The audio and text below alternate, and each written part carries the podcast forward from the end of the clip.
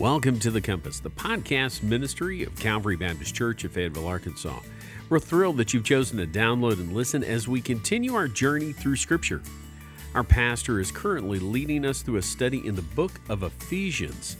And this week, he'll be talking to us from Ephesians chapter 2, verses 11 through 22, with the second part of a message entitled Christ Makes All the Difference. Now, if you happen to live in Northwest Arkansas and you're looking for a church home, let me invite you to check out Calvary. You can find information at calvaryfayetteville.com or you can call us at 479 442 4634. You can reach us through email at info at calvaryfayetteville.com. Again, we're thrilled that you've chosen to download and listen. Let me encourage you if you are enjoying what you're listening to, like it, share it let others know about our podcast. We want to share the truth of God's Word with as many people as we can. Well, again, our pastor is in the book of Ephesians, so let's listen together. Well, I love to read the stories of the Old Testament. Do you? I know we're in the New Testament and we are on about message number 15 of the book of Ephesians, and we will, Lord willing, finish chapter 2 today. But uh, I love to read the stories of the Old Testament. I love stories. I grew up hearing my grandpa tell me stories, and it took me a while to figure out, you know what? I don't think all of those things he told me was true. But everything we read in the Old Testament is true, and we can know it for sure that it is the Lord's Word because I just challenge you. Who would make up some of the stories you read in the Old Testament? They had to be true. One of my favorites is the story of Jacob's marriage. Do you remember that story? You know, Jacob was a man who felt that rules were made to be broken, that they didn't apply to him, and he was constantly trying to make things work out his way in life rather than the way they were supposed to. And so, because of some of that stuff and some of his chicanery, and, and, and uh, I won't go into all that now, he had to run away. And he got to uh, the homeland of his people. And there, on the very first day there, he laid eyes on a young lady by the name of Rachel who had come to draw water from a well. It was love at first sight, if there is such a thing. Now, he worked for seven years to be able to marry Rachel. Brock, aren't you glad things don't work the same way today? I don't know if you're aware, but as of yesterday afternoon, Brock is now an engaged man. All right, and and I want you to know that he's marrying up. That's what we believe around here. Well, for seven years, Jacob worked to marry Rachel. And after those seven years, finally the day came, her father Laban threw a grand feast. We don't know what all happened at that feast. I tend to kind of believe that there was a lot of celebrating, there was a lot of tipping of the cups, because that night he went to the tent and he took his wife with him. And what a shock it was the next morning when the sunlight began streaming into that tent and he rolled over to look into the eyes of his new bride, and there she was, Leah, not Rachel. Rachel's older sister. What a mean trick that his father in law played on him. You can read about that whole story, there's a big explanation for it. But I want to suggest to you that there were some people in the New Testament that got just as big of a shock. And what kind of shock is that? You see, with the death and the burial and the resurrection of the Lord Jesus Christ and the coming of the Holy Spirit on the day of Pentecost, the Lord's church came into full bloom and power. And it began to spread and it began to expand. And suddenly, these Jewish Christians who thought that God and the work of God was really only for them, they found out that they were suddenly married, so to speak, with a bunch of Gentiles. That some Gentiles that they did not ask for nor want particularly, that these Gentiles were being welcomed into the church just the same as the Jews were. And from the very beginning uh, of the church, there was all of this friction between Jews and Gentiles. In fact, the Jewish believers were resistant to the evangelization of Gentiles. You can read about that in Acts chapter 10 and chapter 11. And even when God's purpose of saving the Gentiles became evident, some of the Jews insisted that the Gentiles had to not only receive Christ, but they had to become Jewish proselytes. They had to submit themselves to circumcision and to also the keeping of the law in order to truly be saved. Now, likewise, on the other hand, it appears that the Jewish saints were inclined to look down upon their Gentile brethren, while at the same time, the Gentile brethren tended to look down on the Jewish brethren. You read about this in Romans chapter 11. And they looked down on the Jews because, after all, they said it was the Jews that did not believe in Jesus as their Messiah, and they rejected Jesus. And so, this chapter is written to the Ephesians to help correct all of those problems and all of those disagreements between Jews and Gentiles. These Gentile believers in Ephesus were still somewhat curious and concerned about where their place was in the kingdom of God and in the church. Now, Ephesians chapter 2, beginning with verse 11, is an extension of the first 10 verses. This chapter is divided in almost in perfect halves, verses 1 through 10, verses 11 through 22. Both of them follow a similar pattern. They have three levels to each of those half of the, of the chapter. You have that it talks first off about what we were without Christ, what Christ did, and what we have become as a result. And the second half follows the very same pattern what we were, what Christ did, what we have become. The difference is the first 10 verses deal with us as individuals. You, every last one of you, and me included, we were dead in our sins. We had no hope at all. We could never earn our salvation. We couldn't even contribute any good works at all, baptism, belief, or anything else, for dead people have nothing to offer to God. They're dead. But Jesus quickened us and made us alive. That's what He did.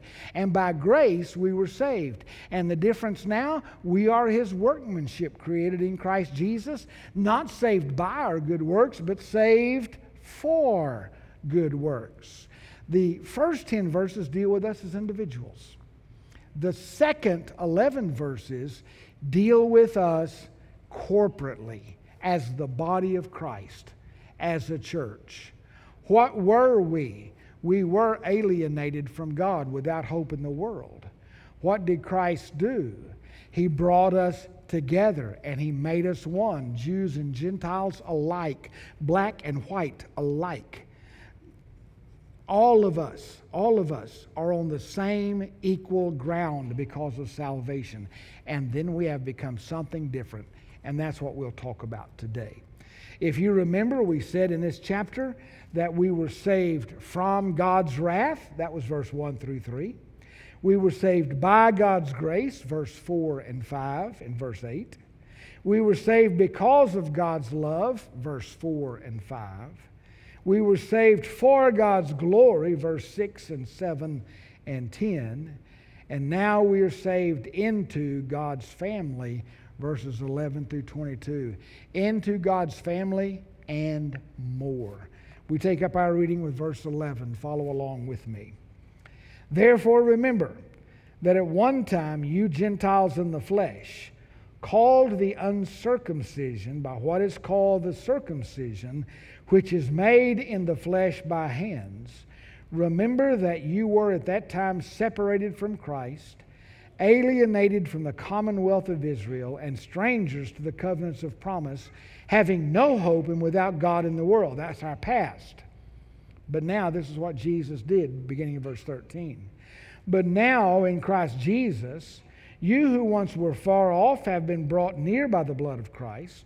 For he himself is our peace, who has made us both one and has broken down in his flesh the dividing wall of hostility by abolishing the law of commandments expressed in ordinances, that he might create in himself one new man in place of the two, so making peace, and might reconcile us both to God in one body through the cross, thereby killing the hostility.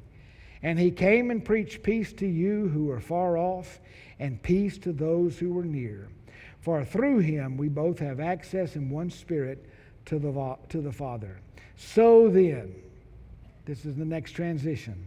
You are no longer strangers and aliens, but you are fellow citizens with the saints and members of the household of God, built on the foundation of the apostles and prophets, Christ Jesus himself being the cornerstone, in whom the whole structure being joined together, grows into a holy temple in the Lord. In him you are also being built together into a dwelling place for God by the Spirit. This is the word of the Lord, and thanks be to God for it. Well, we said in these verses, 11 through 22, that there are three parts. And I ask you to note in your Bibles last week, if you mark in your Bibles or circle these words, the transitions, the three parts are clearly seen. Verse 13, or excuse me, verse 11 says, At one time. He's looking back. At one time. This is what life was like without Christ. We were separated from God. We were alienated from the blessings of God's word and God's people, the commonwealth of Israel. We were strangers to the covenants of promises. The promises of God did not apply to us. We were without hope and we were without God in the world at one time. Verse 13, but now. It changes, the scene changes. But now, this is what Christ did. He brought us near. Literally, He brought us from the dead. He raised us up. He gave us life. He made us one. He gave us peace. He reconciled us to God and He gave us access to the, to the Father. He made us one with Him and one with each other. That's what Christ did. But now. Now, we covered both of those points last week. This week, we look at point number three, and it's marked in verse 19 by the words, So then. Because of this, so then. He could have said, Therefore. In other words, telling us what, what we are to do and how we are to live as a result. So then, this is what we have become, and it's verses 19 through 22, and he gives us three metaphors in this passage, in this paragraph, this part of this paragraph. Do you remember what a metaphor is? Kind of like an analogy, it's a word picture. He doesn't just explain what's different about our lives, He's already done that. He gives us a word picture of what we are. And what we are, what He's describing, is the church. He says the church is this. Now, beloved, listen to me very closely. We need to learn how to be the church, not just go to church. Now, I know go to church is desperately important. You can't be a faithful Christian without going to church to have relationship with brothers and sisters in Christ.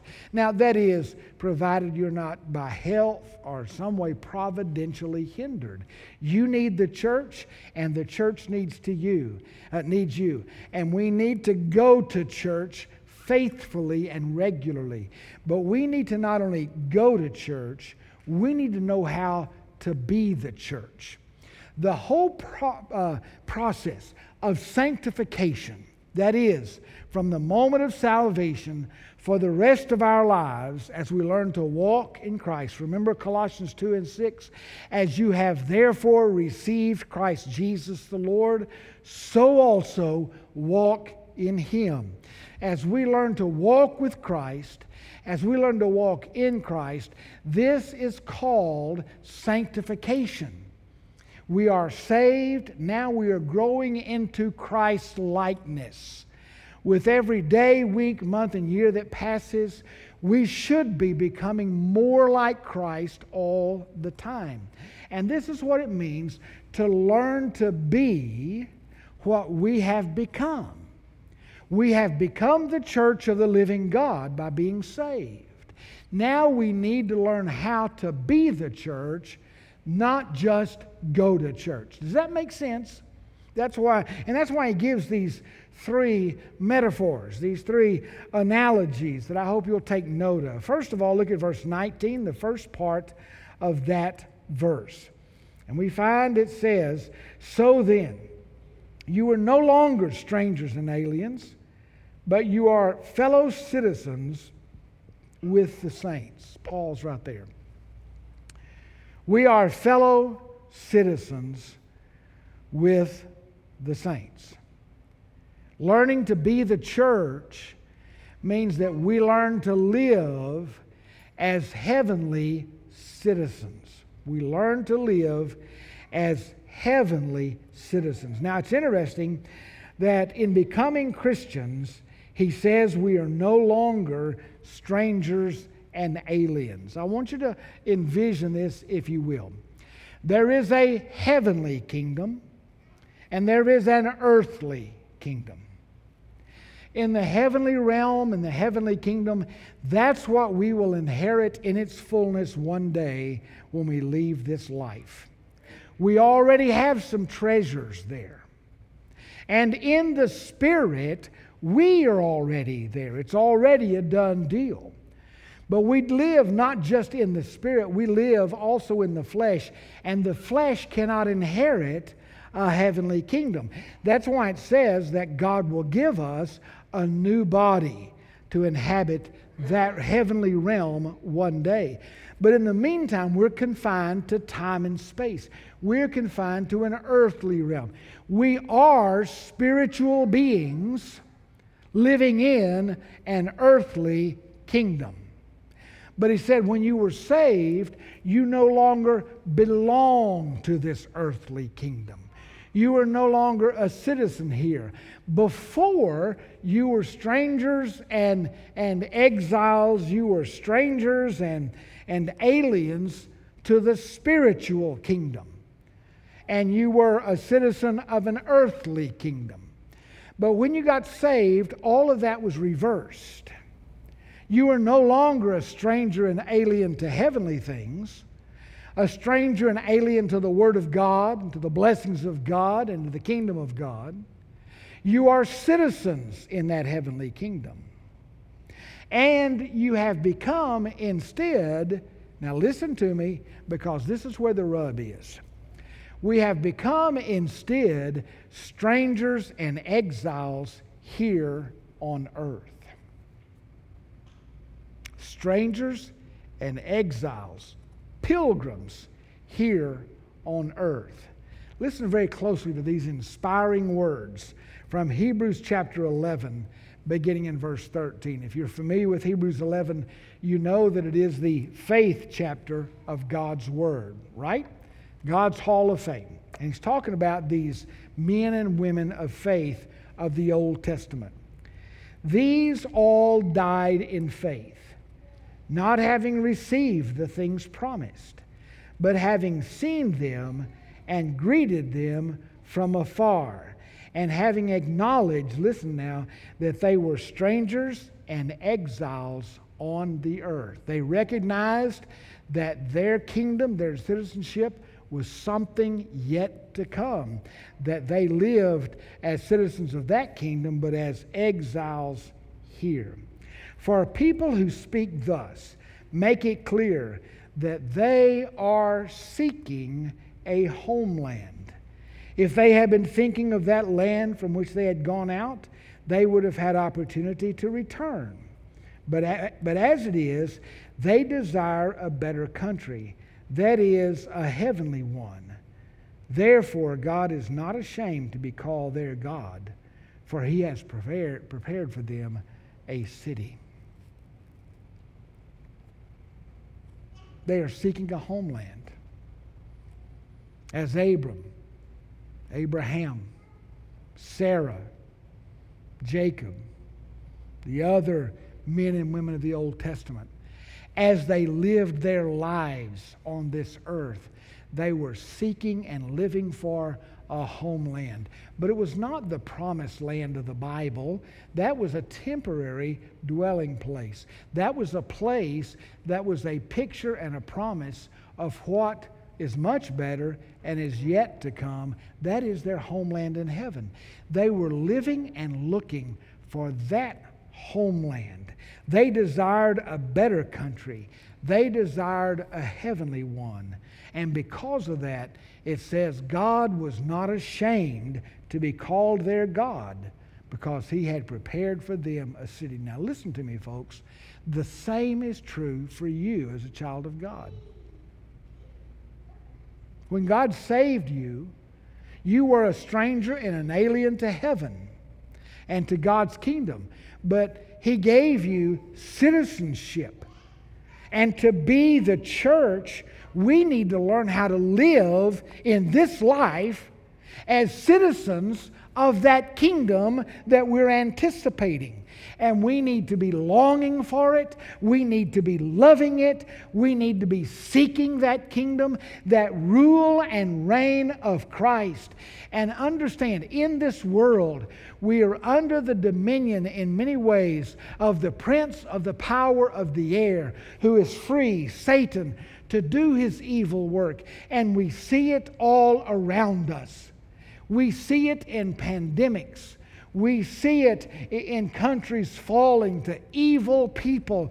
We see it in people being persecuted, our brothers and our sisters in other parts of the world. We see the evil work of the enemy. We know someday, one day, the King of Kings and the Prince of Princes and the Lord of Lords is going to come and set all of that right.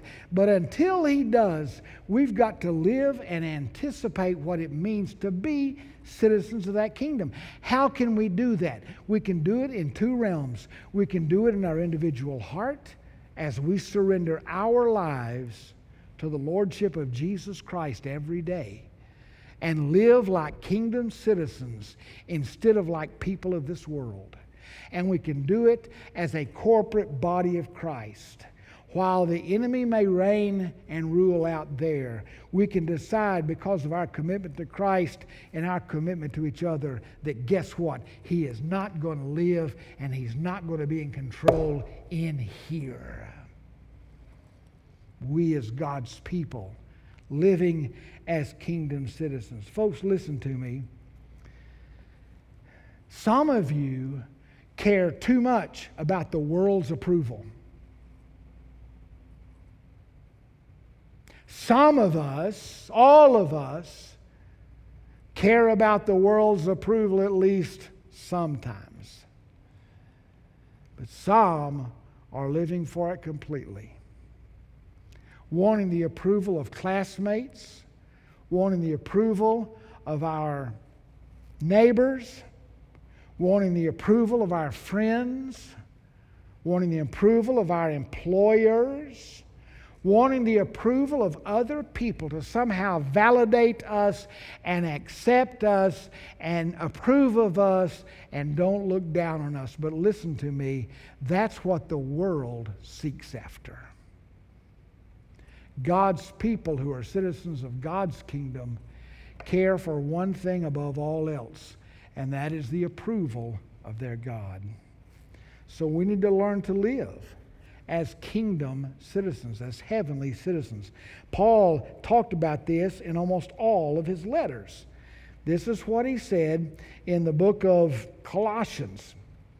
He has delivered us from the domain of darkness and he transferred us to the kingdom of his beloved Son, in whom we have redemption, the forgiveness of sins. You got a transfer the day you got saved. You got transferred to God's kingdom. We read this in Philippians chapter 1. But our citizenship is in heaven, and from it we await a Savior, the Lord Jesus Christ, who will transform our lowly body to be like his glorious body by the power that enables him even to subject all things to himself. We already read in Romans 12 a few minutes ago how we are not to be conformed to this world, but we are to be transformed by the renewal of our minds, by the sanctification of our minds, by learning to live and to see heavenly things as being more important than earthly things. It causes us to live differently, to talk differently, sometimes to dress differently, to invest our money differently, to love differently, to look at God's Word differently, and to relate to the church, God's people, differently. That's what it means to live as heavenly citizens. Listen to these words by Michael Horton. I believe he hit the nail on the head. I believe it'll be on the screen. The visible church is where you will find Christ's kingdom on the earth. And to disregard the kingdom is to disregard its king. Where is the kingdom of heaven seen in this world, the kingdom of this earth? It is seen in the local visible church. Nowhere else. Not that little kingdom that is you that does whatever you want to do, but in the local church is the only place we see the kingdom of heaven, the kingdom of God, Christ's kingdom, at work in this earth. And when we disregard the church, we disregard the king of the church. Okay, have I beat that point to death? Can we move on to the second point very quickly? You got it? Say yes. Okay, thank you. To be the church, we have to learn to live as heavenly citizens. Number two, we have to live also as family members. Look at the second part of verse 19. The second part of verse 19. But you are fellow citizens with the saints and members of the household of God. Not only is God's people, not only is the church a kingdom, it is a family. It is a family. It is a household. That's why we call one another brothers and sisters, okay? That's why you're supposed to call me father. No, I'm kidding. We have but one Father, and it's the Lord Jesus Christ, right? It is actually the, God the Father in heaven. Jesus is actually our brother in this family. But understand, this is the most common metaphor in the New Testament for the church. It is a family. What this means is members of a spiritual family. We've been born again, we've been adopted into the family of the living God. We were once dead in our sins, we were outcasts, we were aliens from all that is good and from all that is God. But all that has changed. Let me ask you a question. Take just a moment, take a quick moment, and just glance around you. Just look around you, okay? We're not a big congregation. We probably have about 70 or so people here today. There's some folks upstairs. Most folks are down here on the floor. You look around. Let me ask you a question in what context, in what way, or for what occasion would this exact group ever gather? I mean, we're all from different families, right? We are from different backgrounds. We have different likes and dislikes. We have different experiences. We are we are all different ages. This is not a homogenous group. Now, most churches today are seeking to build churches of people who all look like each other.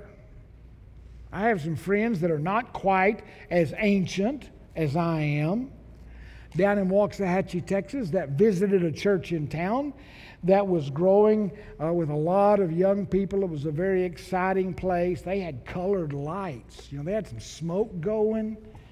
I mean, it, it was an exciting church, right?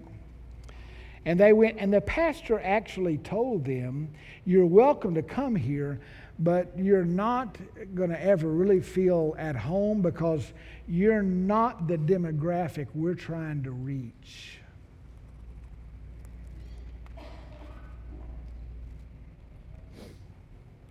I'd tell you what I think about that, but you probably wouldn't approve of my language. That's awful. That's demonic. That's satanic. Not the demographic we're trying to reach. We only want people who look a certain way, who fit certain categories, who are a certain age group. That's who we are here for. And I ask you, I ask you, what would ever bring this group together? Except for one thing. We are all saved, at least by profession, by the same God and the same gospel and we are all part of the same spiritual family.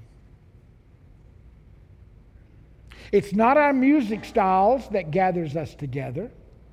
It's not a worship style because a worship style was never intended to draw people together. We don't all get here because we care for exactly the same kind of music, because we all like the same kind of this or the same kind of that. Have you ever noticed that in any gathering of people anywhere in society, there is something they have in common that brings them together. And many cases, and in most cases, when a group of people come together, it is the least common denominator that brings them together. Or if that's not what brought them together, in most groups, if they spend just a little while together, they will go downhill to the least common denominator. And oftentimes that's something base, that's something sinful, that's something that does not bring glory to God. But have you ever thought about the fact that when God's people gather, we are not here because of the least common denominator among us?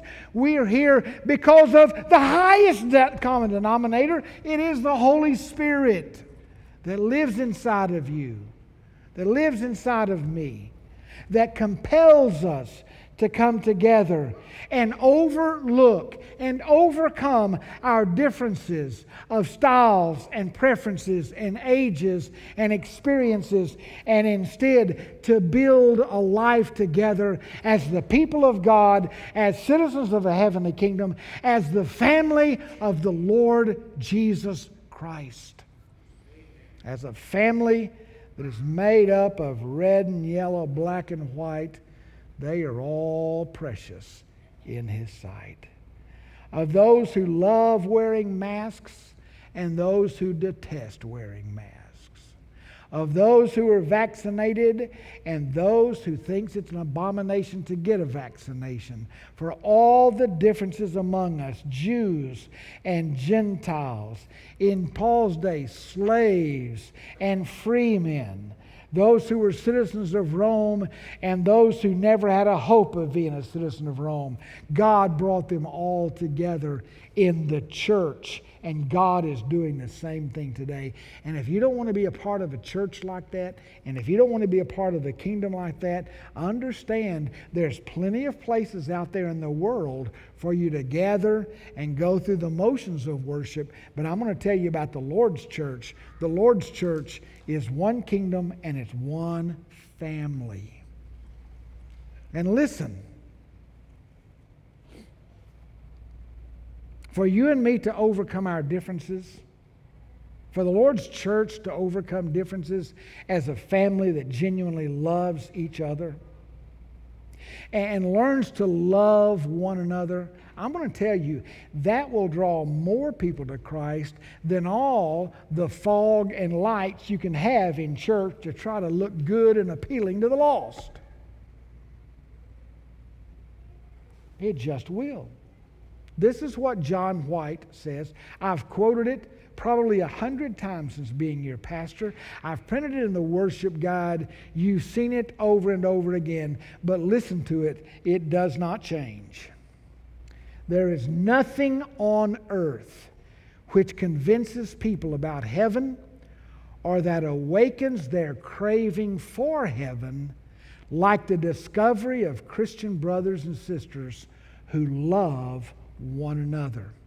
What does that love do?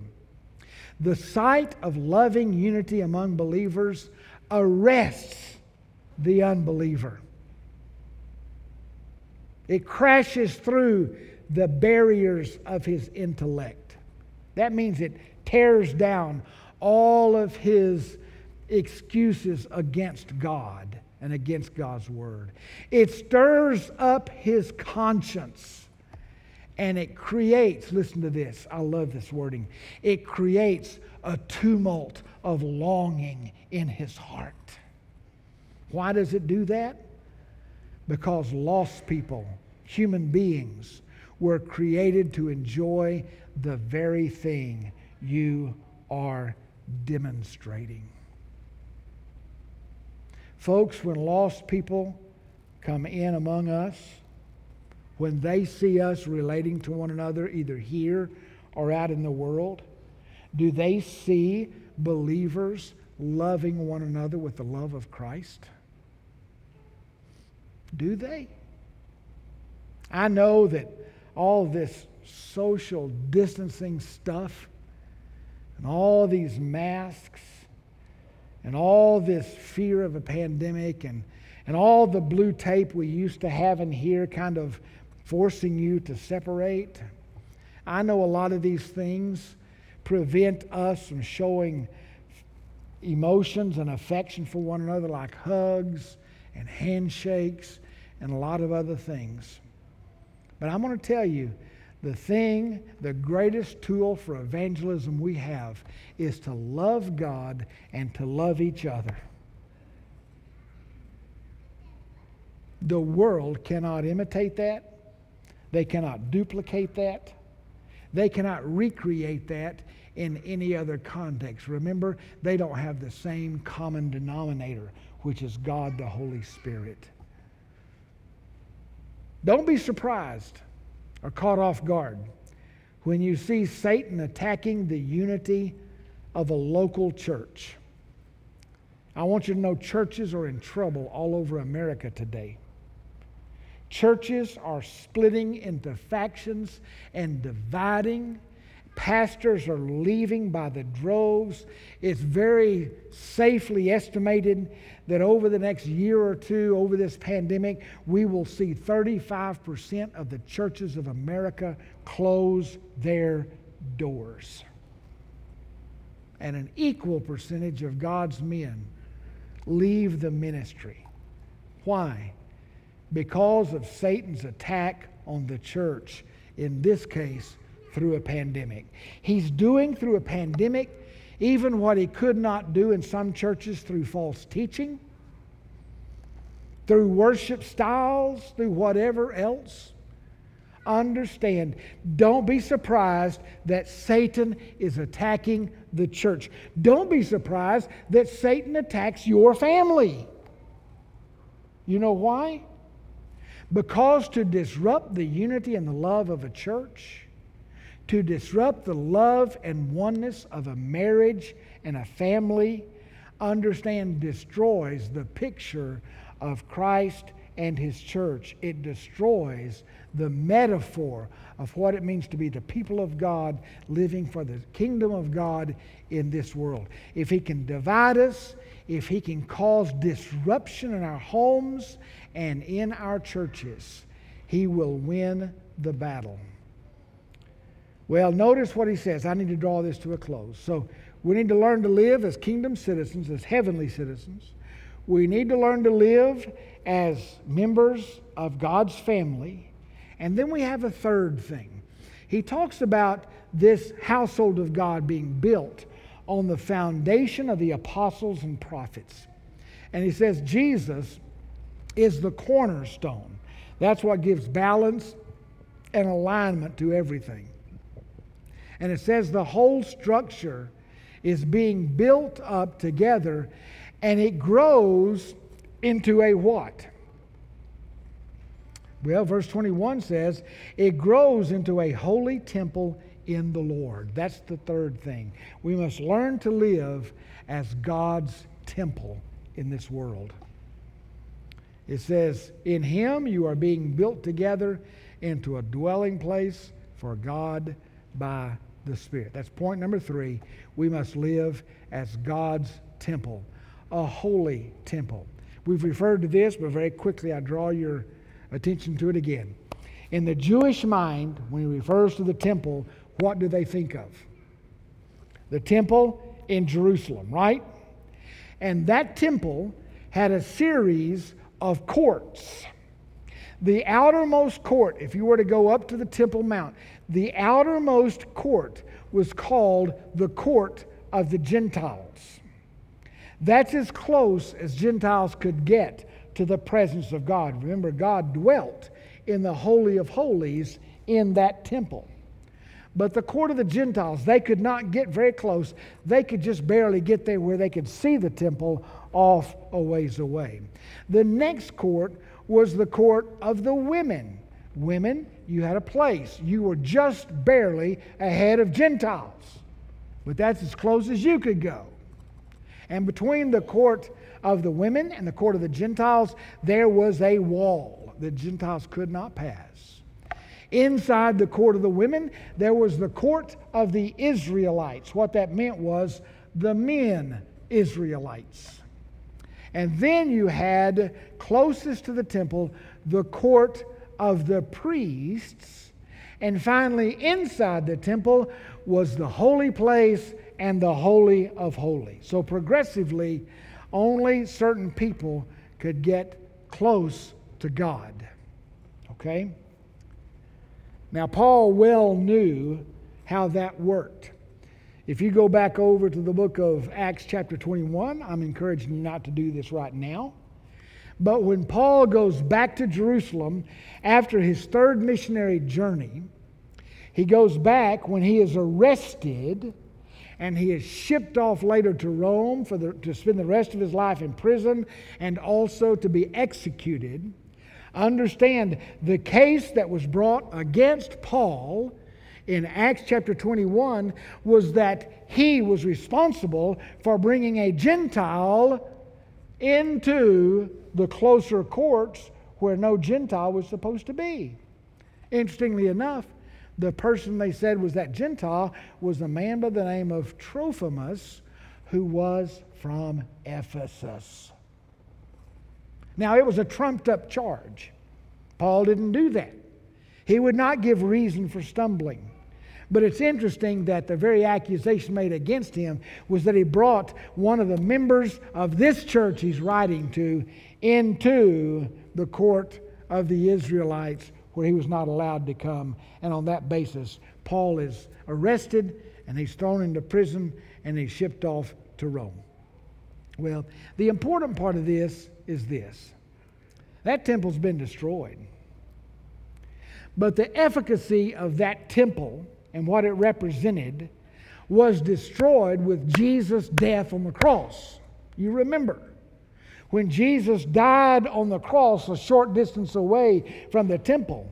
The moment he died, there was an earthquake. Different things happened. But one of the most significant things that happened was that in the temple, that veil that separated the Holy of Holies from the holy place, God from everybody else, that veil was torn from the top to the bottom, as it were, by God's hand itself, signifying that the way into God's presence was not just for a high priest once a year wasn't just for a priest periodically who tried to get close and aspired to get close, but was for everybody the Israelites, the women Jews, the Gentiles, and everybody else. The access to God has been given. We talked about that. We were given access, we were given admittance into the throne room of God because of Jesus' sacrifice on the cross. And he tells these Ephesian believers listen, it's even better than that. You don't just have access to God in heaven, but you yourself are being built up as God's temple. The temple of God now is not on a hilltop in Jerusalem. It is in your heart. It is in your heart. You are the temple of God. You're a citizen of His kingdom. You are a member of His family. You are the dwelling place of God on this earth. Now live like it. That's what He's saying to the Ephesian believers. He said it this way to the Corinthians in his first letter to them, chapter 6. Do you not know that your body is a temple of the Holy Spirit within you, whom you have for God? Now, listen to this. Americans, we don't like this kind of talk. You are not your own. You are bought with a price. You've been bought and paid for by God Himself. So, therefore, glorify God in your body, the temple of the Holy Spirit. In 2 Corinthians 6, he said this For we are the temple of the living God. I will make my dwelling among them and walk among them, and I will be their God, and they will be my people. He said it this way in Revelation chapter 21 at the end of the book. He said, And I heard a loud voice from the throne saying, Behold, the dwelling place of God is with men, with people. He will dwell with them, and they will be his people, and God himself will be with them as their God. Practically, what does it mean that you are a temple of God? That you are the dwelling place of God? It means that your life and the way you live should be marked by increasing holiness every day, being sanctified, becoming more like Christ. It means that you, your heart, your lips, your mouth, your mind should be a place, a source of praise and worship to God. It means that your life should be a place also of sacrifices to God. Sacrificing your strength, sacrificing yourself, sacrificing your finances, sacrificing your possessions, if need be, sacrificing your career, your job, whatever sacrifice Christ calls you to make in obedience to Him. To be the church, we must live as heavenly citizens, as citizens of God's kingdom here on earth, as members of God's household, as one family in Christ, and as God's temple indwelt by God the Holy Spirit Himself. I leave you with these words from Romans chapter 15, verse 5 and 6. Listen closely. May the God of endurance and encouragement grant you to live in such harmony with one another in accord with Christ Jesus that together, together as His church, we may with one voice glorify the God and Father of our Lord Jesus Christ. Therefore, welcome one another as Christ has welcomed you for the glory of God. Folks, this church family welcomes you. And, church family, we welcome one another as not blood, flesh and blood, but something much higher, something much better, as kindred spirits with the Holy Spirit living inside of us. And together today, as I lead us in closing prayer, we pray for those who need our prayers today. Brother Bill Taylor expresses his thanks to you as a church for praying for him. I went to see him the other afternoon expecting that he would die before the next day. Today he's up walking around and they're exercising him. We'll see what God is doing in the way of healing him. Continue to pray for him. Also for Miss Myrtle. We pray for others who are not able to be here because of COVID. Billy and Teresa, perhaps others. We pray for others who are experiencing maybe various hindrances hindrances to their faith, struggles in their life. We pray also for our brothers and sisters who live a great distance away from us, who are facing down another hurricane. On the very day that Katrina hit, Ida will hit. Katrina was a category three hurricane. Ida is just a few miles an hour away from being a category five. We pray for our brothers and sisters. May they be a strong witness. May this storm be a cause for many people to come to Christ. We pray for one another. Father, thank you for your word. Thank you that you've made us a part of your kingdom. And even while we live here on earth, May we be faithful to live as citizens of heaven. Father, thank you for making us a part of your family. May we love one another and prefer one another in all things. Thank you for making us a temple of your Holy Spirit.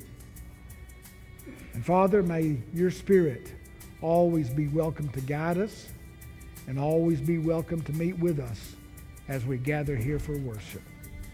Bless those that are present. May your spirit be strong in their lives. I pray in Jesus' name.